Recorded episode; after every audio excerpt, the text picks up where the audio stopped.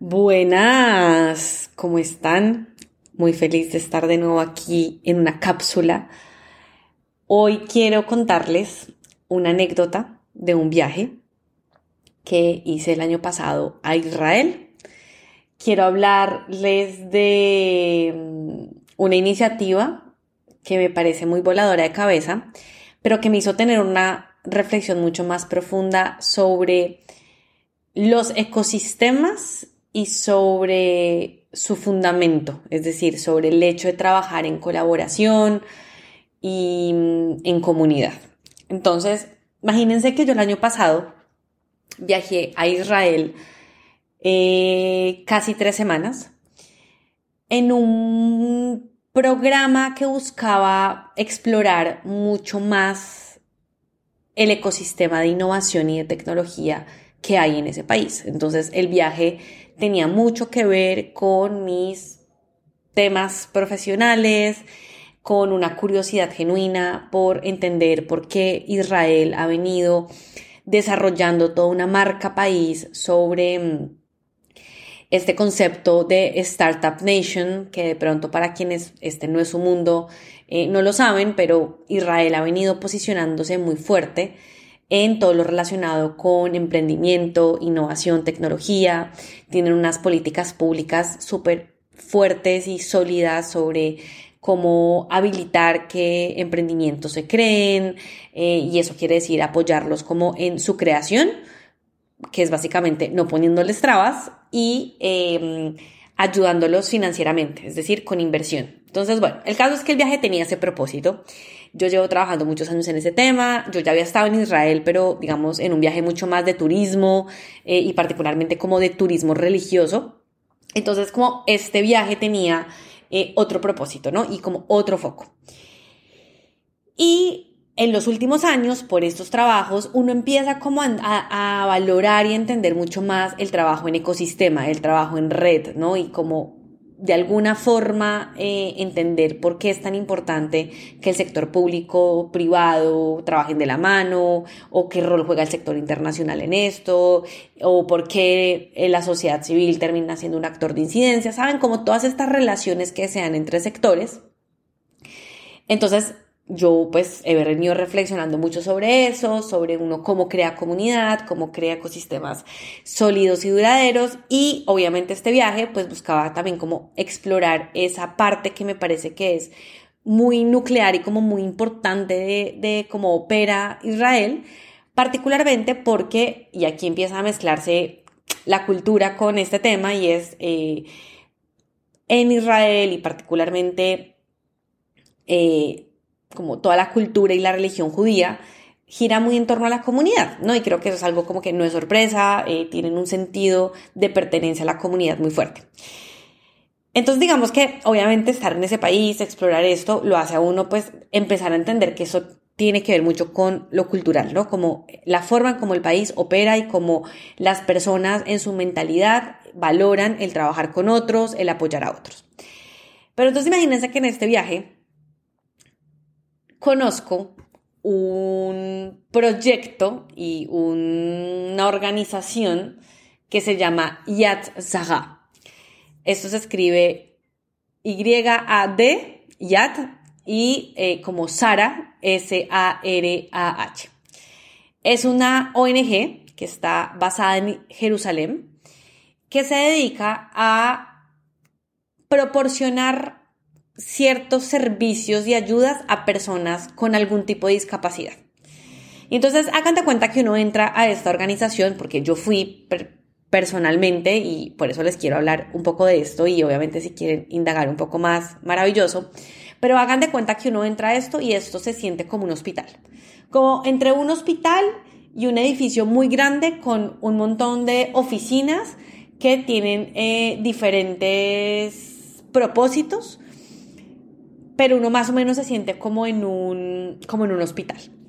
Entonces, resulta que esto fue creado por el gobierno israelí hace ya unos varios años, en el 76 la fundaron, eh, incluso el nombre que tiene de Sara, eh, ese Saga, es eh, la esposa del que era entonces presidente de Israel. Y oigan, esto, esta organización funciona a partir de las donaciones de personas y a partir de las horas que la gente de forma voluntaria pone al servicio de la organización. Entonces, voy a poner una pausa ahí y les voy a explicar esto en qué consiste. Imagínense que ustedes vivan en Israel y tengan algún tipo de discapacidad, particularmente una física, o que ustedes eh, necesitan algún tipo de rehabilitación, algún tipo de terapia, o ustedes son unas personas de edad que viven solas y al vivir solas necesitan cierto tipo de ayudas. Entonces, imagínense todos estos escenarios, que además todos estos escenarios pasan en cualquier país. Piénsense además, no sé, yo soy de Colombia, entonces particularmente en Colombia, un país latinoamericano, hay un montón de personas que están en esa situación o en esas situaciones. Pero lo grave es cuando uno está en esa situación y no tiene los recursos, no tiene los recursos para comprarse unas muletas, para comprarse una silla de ruedas, para recibir la terapia o la fisioterapia que necesita, o en el caso de la persona de edad, de avanzada edad que vive sola, pucha, me caí de la ducha, ¿quién me va a ayudar?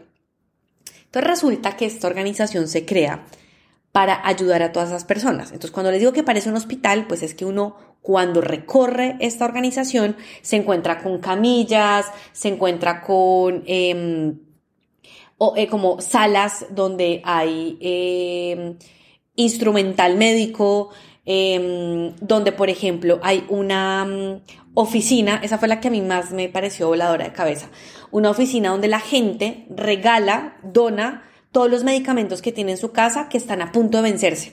Y ustedes saben que casi que la gran mayoría de casas o de familias acumulamos medicamentos porque a uno a veces le mandan un tratamiento y entonces uno compró toda la caja del medicamento, eh, se acabó el tratamiento y le queda la otra mitad y ya años después uno se da cuenta que esas pastillas se vencieron. Entonces ellos reciben medicamentos que no se han, no se han em, vencido aún o que incluso están como todavía en ese margen de tiempo donde el medicamento se puede usar.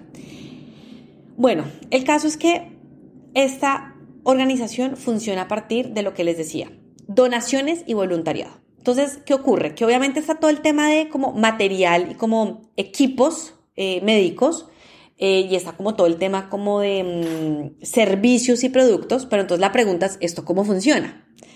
Pues funciona a partir de las personas poniendo horas de su tiempo para que la organización funcione. Entonces, ¿qué ocurre? Que la gente eh, en Israel, que lo que les digo, volvamos al tema cultural y como de sociedad, le crea a la comunidad, le crea que si todo, o sea, si todos estamos bien, yo estoy bien, que miren como esto es de, diferente a, otras culturas o otros países donde es como eh, lo importante es que yo esté bien y punto acá si todos estamos bien, yo estoy bien, pues resulta que la gente en su horario de, trabajo, en su, en su semana, destina unas horas a la organización y dice, yo quiero apoyar en, esta, em, en este servicio en particular, o van cambiando y van rotándose pues sus roles dentro de la organización. Entonces, eh, la persona que digamos a mí me hizo el tour, ella era una mujer que tiene un trabajo de oficina de, voy a decirlo, voy a decir cualquier cosa, de 7 a 5 de la tarde eh, y decidió dedicar dos horas de su tiempo, em, creo que cada dos días, creo que tres días a la semana iba y dedicaba dos horas de su tiempo de forma totalmente voluntaria. Entonces tiene, oigan, cientos de personas detrás que no cobran por esto, y que hacen que esta máquina se mueva. Y eso tiene parte administrativa, parte financiera, eh, están nuevamente las personas que son, que sí son, digamos, como eh, personal de la salud, por así decirlo, médicos, enfermeras que están allá eh, y que eventualmente no solamente donan su tiempo, sino muchos los contratan o les pagan porque se necesita más horas del tiempo que solamente a partir de voluntariado se requiere. Bueno, Oigan, es que yo no sé cómo explicarles esto. Es que yo no podía creerlo. Yo decía, pero esto, ¿cómo funciona? Como que a uno todavía, a pesar de, del trabajo que uno hace por deconstruir estereotipos y sesgos y desmitificar algunas cosas, no sé, como que sigue igual generándose en el cerebro como una, como una cierta barrera en donde uno a veces no cree que algo tan bueno pueda pasar, ¿no? Como que uno a veces no cree que la gente pueda ser así de buena. Entonces el caso es que em, los cinco servicios que presta Yatzaga son préstamo de equipos médicos, entonces lo que les decía, oigan, me partí el tobillo, necesito unas muletas, tenga sus muletas, use los meses eh, o semanas que necesite y esa persona devuelve las muletas. Entonces ahí, oigan, hay de todo sillas de ruedas, camas médicas, andadores, em, algunos, muchos son prestados gratuitamente y otros que son mucho más sofisticados tienen un costo, pero oigan, un costo súper bajo. Segundo servicio, servicios de transporte. Entonces tienen, por ejemplo, em, ambulancias para este tema de lo que les decía. Se cayó una persona en su casa, vamos y la recogemos y la llevamos al sitio médico que se requiera. O si en Yatzaga la podemos eh, atender, ahí la atendemos. Tercero, atención domiciliaria. Tienen un equipo que va hasta las casas porque lo que les digo, muchas veces necesita ese servicio de enfermería de forma gratuita u otro cuidado médico. Necesitan ayudarle a poner una inyección a una persona de edad cada ciertos días. Oigan, Yatzaga va hasta la casa y lo hace. Tercero, Cuarto, perdón, centros de rehabilitación. Entonces lo mismo. muchas de las salas en las que uno entra son salas de, de verdad terapia, fisioterapia, rehabilitación y están todos los instrumentos para que esa persona pueda recibir su tratamiento. Y la última son programas de apoyo emocional y social. Entonces, lo mismo, personas que están en, algún tipo de discapacidad o en alguna situación de vulnerabilidad reciben atención eh, pues, gratuita y permanente. Entonces, yo salí de ese sitio en una epifanía de vida tremenda y dije, por eso es que los ecosistemas de innovación y de tecnología funcionan. Que no tienen nada que ver con lo que les estoy contando, pero tienen todo que ver. Porque la única forma de que uno entienda el poder de trabajar con otros sin tener necesariamente una doble agenda es por el mero hecho de valorar el aprender del otro, el ayudar al otro, el escuchar al otro, el validar al otro, por el mero hecho de que el otro vale y existe y es importante. Y a veces cuando uno trabaja en estos sectores donde habla mucho de comunidades y habla mucho de redes, pero todavía no existe como esto, este mm, aprendizaje colectivo, como esta conciencia colectiva, se vuelve muy difícil porque entonces siente uno que pedalea y pedalea, pero hasta que esto no lo entendamos todos, como sobre el valor de lo colectivo, por el simple hecho de que lo colectivo es poderoso, yo siento que cualquier ecosistema o comunidad em, empieza como con el pie que no es, ¿no? Como que empieza un poco cojo. Entonces, bueno, nada, les quería contar esta, esta anécdota de un viaje eh, muchas veces, aunque no lo crean, pienso en esto, pienso en, esta, en esto que yo sentí recorriéndolo. Eh, les voy a poner en nuestra cuenta de Instagram fotos y videos tomados por mí. Eh, y bueno, espero que tengan la oportunidad de, si van a ese país, de conocer esta iniciativa y si es algo que les voló la cabeza, pues que puedan investigar un poquito más. Imagínense tener esto en nuestros países. O sea, imagínense cómo sería esto. Ahí les dejo esa pregunta muy abierta. Un abrazo, que estén muy bien.